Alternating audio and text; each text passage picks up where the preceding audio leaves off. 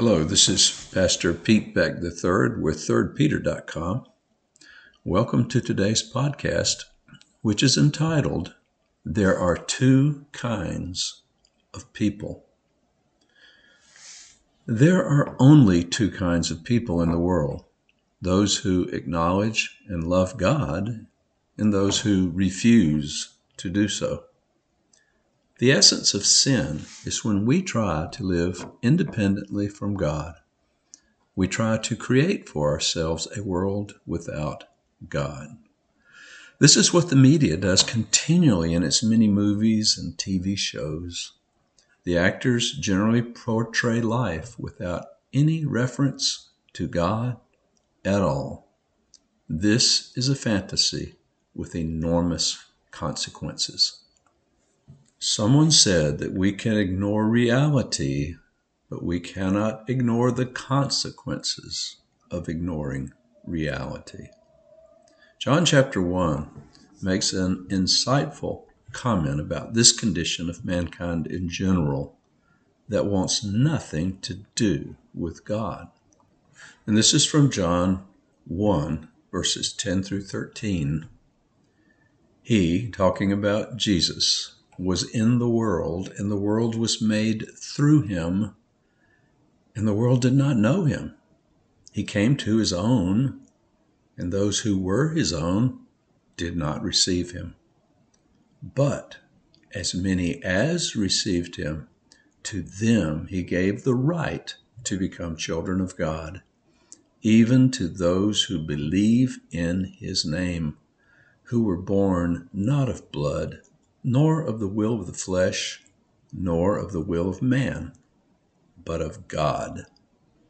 New American Standard Bible. Before Jesus was born to a virgin to fulfill an ancient prophecy, he existed as the eternal Logos, or Word of God, through whom everything that exists was created. He was and is the source of life. And everything that lives owes its existence and sustenance to him. But Adam and Eve made a fateful choice to turn their backs on their Creator, which implanted in the human soul an antipathy toward God. Their descendants, which include us, are born into this world with a default condition called a hardened heart that produces spiritual blindness and deafness. In spite of there being abundant evidence of the Creator all around us, we refuse to recognize or honor him. Instead, we live with an inborn hostility toward God. Why would God care about such rebellious inhabitants of the world that had been so beautiful in every way when he first created it? It is quite impossible to fathom the depths of love that motivated our Creator to send his only Son to come into this world as a human and give away his life to provide forgiveness for our sins and reconciliation to God. When the Creator in human form arrived on the planet, only a very few recognized and honored him. The same is true today. Those who see him through revelation from God, see him for who he is and surrender their hearts and lives to him, will receive eternal life. Those who refuse him remain in a perilous condition of spiritual blindness and are hurtling toward an eternity without God, which is called hell. There would be no one in hell who did not choose to go there. Those who opt to live without God here on earth will be sentenced to do so forever. The big difference will be that before going there, they will finally understand the truth. There is a God who made it possible for us to know and love him and to live forever in the joy of his presence.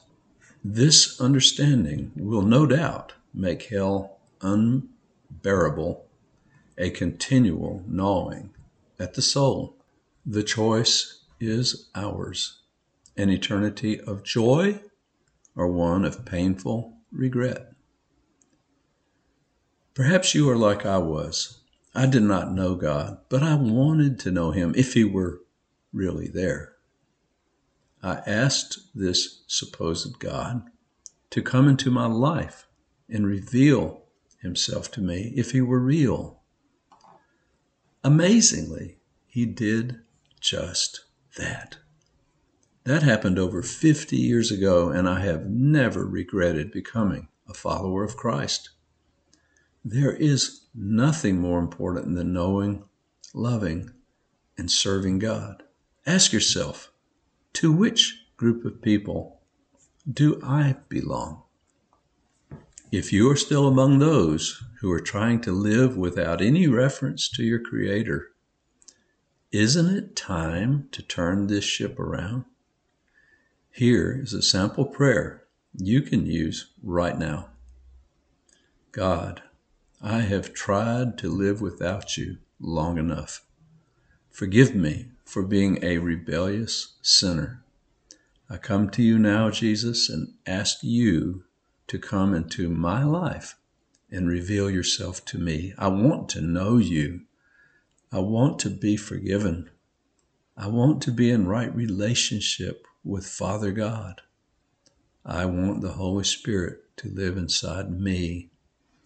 I want to know what it is like to experience the joy of your presence and the kind of peace that passes understanding.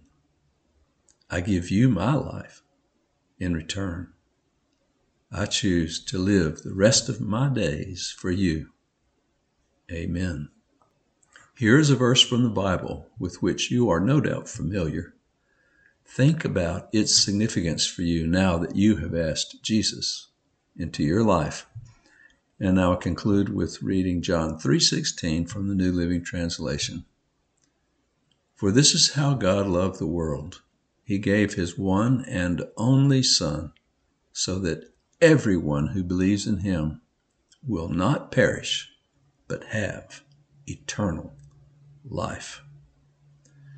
Thank you for listening. And if you prayed that prayer, welcome into the family of God.